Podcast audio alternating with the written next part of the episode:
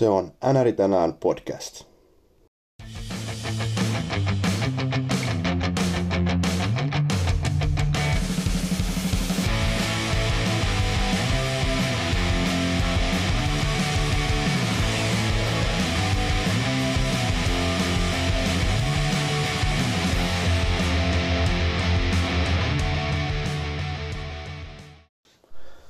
Tervetuloa Hänäri tänään podcastin 26. jakson pariin. Nyt ollaan vihdoin saatu hiukan, hiukan sopimusrintamallakin uutisia, joten päästään tekemään vähän tällaista ehkä off-seasonilla perinteisempää jaksoa. jaksoa mm, tosiaankin äh, NHL hän alkaa pikkuhiljaa nämä harjoituskaudet äh, tai training campit pyörimään, pyörimään ja tuossa puolentoista viikon päästä pelataan ensimmäisiä preseason matseja, joten äh, toivottavasti pikkuhiljaa nämä isot nimet äh, tuolta RFA-markkinoilta alkaa tekemään, tekemään sopimuksia, jotta päästään sitten oikeasti pureutumaan siihen ja nähdään, tuleeko siellä vielä jotain isoja äh, swingeja sen suhteen, ketä, ketä tulee pelaamaan missäkin seuraavalla kaudella. Mutta ei oikeastaan oteta mitään pidempiä alkupuheita tähän, tähän nyt. Mennään mennään saman tien oikean asian pariin, eli siirrytään itse jaksoon. Ensimmäisenä otetaan käsittelyyn 22-vuotias ruotsalaishyökkääjä Andrian Kempe, joka on 2014 vuonna varattu Los Angeles Kingsiin ensimmäisellä kierroksella numerolla 29 Tämä, tämä on monipuolinen, tai no en tiedä monipuolisesta, mutta keskikenttä tai keskikaistaa ja vasenta laitaa pelaava melko isokokoinen hyökkäjä. Hän on 188 senttinen ja 91 kiloinen. On nyt tehnyt uuden sopimuksen Los Angeles Kingsin kanssa, jossa hänen tulokassopimuksensa päättyy viime kauteen. Hänen uusi sopimuksensa on kolmevuotinen ja cap hittiä vuodessa tulee kahden miljoonan verran hänellähän oli periaatteessa neljävuotinen, neljävuotinen tulokassopimus, koska aikanaan ää, ei ole pelannut ensimmäisellä kaudella ää, tästä tulokassopimuksesta, joten, joten periaatteessa hänen, mm, hänen tämä ensimmäinen kautensa siitä ei ole kulunut, kulunut vielä kaudella 2015-2016, mutta teki NHL-debyyttiinsä 2016-2017 vuonna Los Angeles Kingsin riveissä – pelaten 25 ottelua, joissa yhteensä hän saalisti 6 tehopistettä. Todellisen läpimurtonsa Kemppe teki kaksi kautta sitten pelaten 81 ottelua, jossa tehopisteitäkin syntyi jo 37 pistettä ja näistä 16 oli maaleja. Pääsi äh, Losin kannalta hyvään plus-minus-tilastoonkin, äh, oli 11 pykälän verran, verran positiivisen puolella, mutta viime kaudella sitten ainakin tämä tilasto vähän heitti takaisin. Pelasi 81 ottelua, teki 28 pistettä ja oli pakkasella 10 pykälän verran. Pelasi myös viime keväänä Ruotsin maajoukkueessa, niin kuin edelliskeväänäkin. Teki tänä, tänä keväänä 6 mm, pistettä 11 otteluun MM-kisoissa, jotka Suomi tietenkin kaikkien, kaikkien hyvin, tai hyvässä muistissa vielä vielä on tämä Suomen voitto MM-kisoissa. Mutta keskitytään Kemppeen. Omasta mielestä tämä on Losin kannalta tosi hyvä sopimus, koska Kemppe on väläytellyt sitä, mikä hänellä on olemassa, eli loistava potentiaali toimia vaikka hyökkäyksen ihan top 6 pelaajana omissa papereissa. Kolme vuotta on sellainen aika, jolloin hän tulee todella, tai varmasti näyttämään sen täyden potentiaalinsa, jos hän pystyy sen tuomaan pöytään losin riveissä. Ja kaksi miljoonaa kaudessa on mun mielestä tosi halpa hinta, ihan jo siihen nähden, että tämä mies on nakuutellut parhaimmillaan 37 tehopistettä yhden kauden aikana. Ja joo, Losissa ei kuitenkaan cap spacingään puolesta mikään kovin paha tilanne ole Heillä on tämänkin jälkeen vielä lähes 7 miljoonaa tyhjää ja kukaan pelaaja ei ole enää sopi, tai kaikki pelaajat on sopimuksen alasia, joten siinä, siihen nähden omasta mielestä oikeasti tosi hyvä sopimus Losin kannalta. Kempe ehkä olisi pystynyt ottamaan vähän enemmänkin rahaa irti tästä sopimuksesta. tai ainakin, ainakin omasta mielestä tuntuu siltä, että hän, hän otti jopa pienen peikatin tällä hetkellä. Uh, mutta ehkä hänkin sitten tavallaan haluaa tehdä sen vähän, vähän tai että hän, tämä on hiukan tällainen pidempi tyylinen, uh, tai niin, nyt, nyt on selkeästi sanat hakuisessa. Tämä on siis pidempi bridge-tiili, eli ei ole yhden tai kahden kauden, vaan kolmen kauden bridge-tiili, jossa otettiin sitten peikatti ja luultavasti sen jälkeen sitten lyödään oikeasti sitä isoa sopparia pitkällä, pitkällä ja rahakkaalla tai pitkillä ja rahakkailla termeillä sisään. Mm, tosiaankin, miten hänen sopimuksensa, niin kun tämä palkkarakenne menee, niin hän saa ensi kaudella 1,25 miljoonaa varsinaista palkkaa ja sen jälkeen yli 2 miljoonaa kaudessa. Eli Kempe ei oikeasti ensi kaudellakaan mitenkään erityisemmin ra- rikastu tästä vielä, vielä mutta kyllähän tämä, tämä nyt on Losin kannalta oikeasti ryöstä. Ja no, mä luulen, että Kempen, Kempen puolella uskotaan siihen, että hän, hän pystyy parantamaan ja hän, hän tulee olemaan RFA vielä tämän sopimuksen päätettyä, mikä, mikä tietty sitten Losin kannaltakin on, on loistava me, uutinen. Eli he eivät suoranaisesti menetä kemppeä silloinkaan. En, en tiedä, siis pakko sanoa, että tämä on ehkä yksi parhaista sopimuksista, mitä tänä kesänä on solmittu. Niin käsittämättömältä kuin se kuulostaakin. Mutta nyt meni, nyt meni mies halvalla ja pitkä bridge-diili saatiin aikaiseksi. Eilen lyötiin myös isolla kädellä pommia pöytään, sillä Arizona Coyotes löi pitkää jatkosopimusta heidän kärki, äh, kärkitulokkaalleen Clayton Kellerille. Tämä 21-vuotias Jenkki hyökkääjä, joka varattiin 2016 ensimmäisellä kierroksella sijalla seitsemän, teki yhteensä kahdeksan kauden mittaisen jatkosopimuksen Arizonan kanssa – vaikka hänen äh, so, tulokassopimuksensakaan ei ole vielä päättynyt, hänellähän on siis ensikausikin vielä tulokassopimuksen alainen. Hänellä on käynyt samalla tavalla kuin Kemppelle, eli vaikka pelasi kolme ottelua Arizona riveissä 2016-2017 kaudella, niin se ei kuitenkaan polttanut häneltä yhtä tulokaskautta ottelumäärän ollessa noin lyhyt tai pieni. Teki läpimurtonsa 2017-2018, pelasi 82 ottelua, teki 65 tehopistettä niissä ja viime kaudellakin pelasi täydet ottelut, teki 47 tehopistettä, eli hiukan, hiukan tällaista pudotusta pisteisiin. Ja oli oikeasti pakkasella 21 pykälää, mikä on melko paljon, mutta eihän toi Arizona joukkue kyllä ole oikeasti ollut sellainen, missä missä välttämättä pystyy loistamaan edes viime kaudella, vaikka he pelasivatkin paremmin ja olivat jopa lähellä playoff-paikkaa.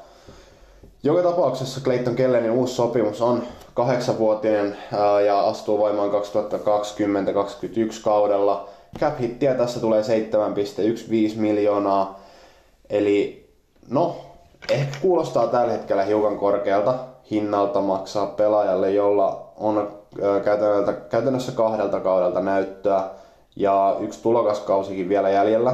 Mutta Arizonassa selkeästi on nyt haluttu sainata, sainata tota, heidän kärkihevonen pitkäksi aikaa selvästi tai selvällä sopimuksella, ettei tule tällaisia tilanteita, mitä nyt tänä kesänä on tullut Mitch Marnerin, Patrick Laineen, Mikko Rantasen ja Braden Pointin kohdalla, Eli pelaaja on lähellä, tai tässäkin vaiheessa vielä, vielä ilman sopimusta, vaikka training campit ovat alkamassa, niin siinä mielessä tosi hyvä, hyvä diili Arizonan kannalta, ihan näin niin kuin joukkojen rakentamisen kannalta. Eli nyt on selkeästi sitten tiedossa, että Keller tulee pelaamaan joukkoessa seuraavan yhdeksän kauden ajan. Ja No, puhutaan hiukan tuosta cap hitistä. Eli 7,15 miljoonaa. Se on ehkä hiukan paljon pelaajalle, jolla kuitenkin käytännössä kahden täyden kauden pistekeskiarvo on hiukan päälle 50 pistettä. En sano, että se olisi liikaa, etenkään koska sopimus on näin pitkä ja Kellerissä on potentiaalia tulla seuraavaksi Patrick Kaneiksi. Hänellä taidot riittää. Hän on vähän oikeastaan samantyyppinen pelaaja kuin Patrick Kane. Tosi pieni kokoinen, alle 180 senttiä, alle 80 kilonen, mikä no, sopii nykyliigaan tai nyky NHL erittäin hyvin. Ja on aikanaan tahkonut Amerikan tällaisessa, miten, mikä tämä nyt mahtaa, National 18-vuotiaiden joukkueessa 62 pelin 107 pistettä, mikä, no, kyseessä on junnusarja tietty, mutta hänellä se pistepotentiaali on oikeasti omasta mielestä siellä lähempänä jopa 90 pistettä hyvinkin kun tota 50, mitä hän on nyt tahkonnut. On tosi mielenkiintoista nähdä, mitä Arizona pystyy tällä kaudella ää, ta- tuomaan esiin, sillä hehän vahvistuivat melko selvästi tässä kesällä, kun he hankkivat Phil Kesselin Pittsburghista. Menettivät tietysti Alex Galcheniakin, joka sitten taas edelliskesänä hankittiin Montrealista vaihtokaupassa Max Domin, joka sitten oli, oli Montrealin parhaita pelaajia viime kaudella. Nyt on mielenkiintoista nähdä, miten Phil Kessel pystyy tulemaan tällaiseen ehkä keski kuitenkin melko nuoreen. Heidän hyökkäyksenhän keski-ikä on 26,4 vuotta ja no, ko- kovimmat tähdet on melko nuoria. Niin on mielenkiintoista nähdä, miten, miten tällainen hotdogia nauttiva vanhempi papparainen tulee, tulee sisäjoukkoeseen ja mitä hän pystyy antamaan heille. Kesselihän on kuitenkin viime kaudet päässyt nauttimaan Evgeni Malkkinin ja Sidney Crosbyn tarjoiluista. Ja nytten se tulee sitten olemaan Nick Maltsin tai Clayton Kellerin vastuulla tarjolla Phil Kesselille niitä paikkoja, mistä hän pystyy tekemään tarvittaessa maaleja. He myös vahvistivat hyökkäystään toisella kokeneella pelaajalla, sillä he tekivät sopimuksen Carl Söderbergin kanssa. No, nyt en kyllä muista, oliko sopimus vai hankkivatko se he Söderbergin Coloradosta, mutta kuitenkin Söderberg tulee pelaamaan ensi kaudella Arizona riveissä, mikä on, on myöskin mielenkiintoinen lisäys. Ja heidän rosteri näyttää yhä melko tasapaksulta, mutta täällä on todellakin pelaajia, joilla on potentiaali nousta NHL ihan huipputasolle. Koimpina niminä tietty Nick Smolch ja Clayton Keller, mutta myös Christian Fisher sekä Winnie Hinostrosa. Heillä on, heillä on potentiaalia vielä, samoin Lawson Crowsilla ja Christian Dvorakilla. Kaikki nämä pelaajat on, no Hinostrossa on 25, mutta kaikki muut ovat alle 23-vuotiaita tai 23-vuotiaita, joten siellä on, on paljon potentiaalia.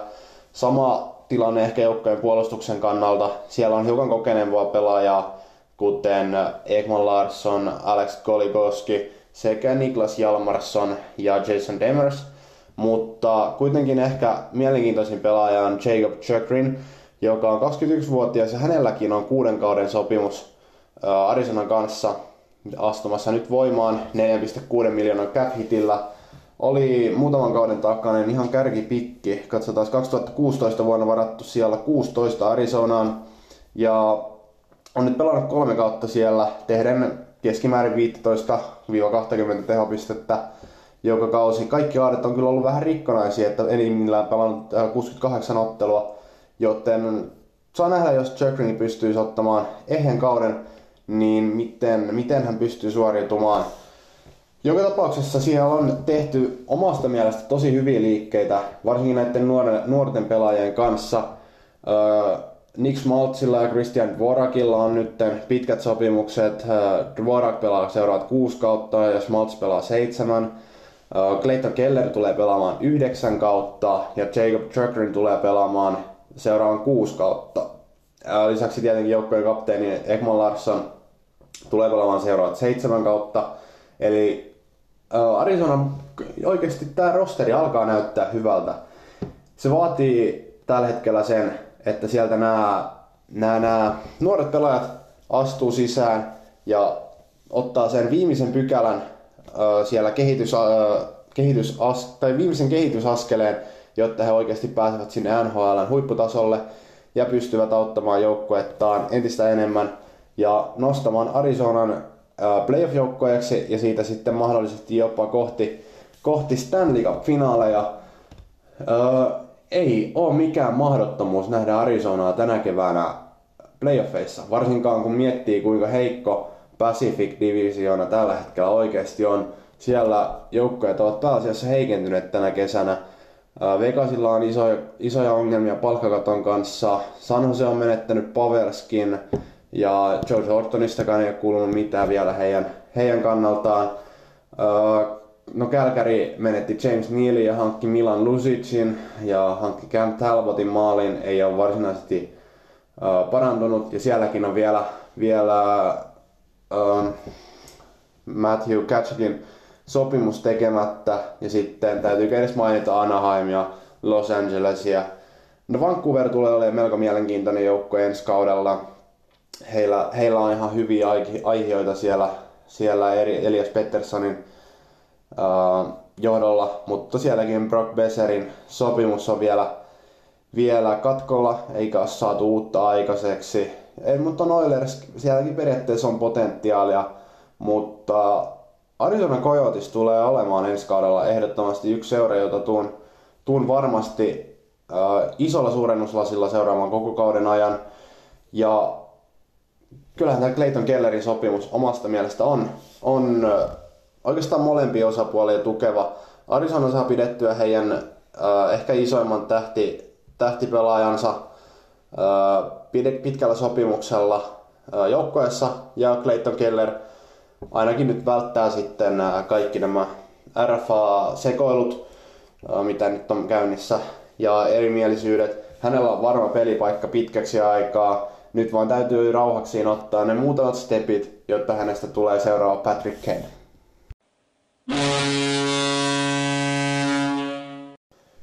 Hyvä, lyödään jakso jälleen kerran purkkiin loppusumerin soidessa on ollut ilo huomata, että vaikka urheilukäästi, eli Suomen suosituin podcasti ei on palannut, niin te ette ole täysin unohtanut NR tänään podcastia. Toivottavasti ette unohda myöskään tulevaisuudessa. Koitetaan tuottaa teille, teille tätä sisältöä niin kauan, kun te jaksatte kuunnella. Uh, selkeitä notkahduksia, että tässä on huomattavissa uh, pientä, pientä kuulijapulaa nyt tämän jälkeen, kun urheilukästä on palannut, mutta no, eipä sille voi mitään. Se oli ehkä ihan odotettavissa. Toivottavasti nyt ainakin kesän ajan olette, olette pystynyt nauttimaan jostain muusta, muusta podcastista kuin tästä Suomen ehdottomasti parhaasta podcastista, joka nyt siis teki palon. Eipä siinä. Siirrytään tähän loppu, loppu turinoihin, eli menkää Instagramin puolella seuraamaan Anari Tanaan podcast. Sähköpostia voi laittaa osoitteeseen nhltanaan.gmail.com ja meikäläistä voi seurata Instagramissa nimellä Samianne alaviiva. Ei pidetä tätä, tätä segmenttiä pitkänä, laitetaan jaksopurkkiin ja palataan seuraavan jakson parissa. Se on moro!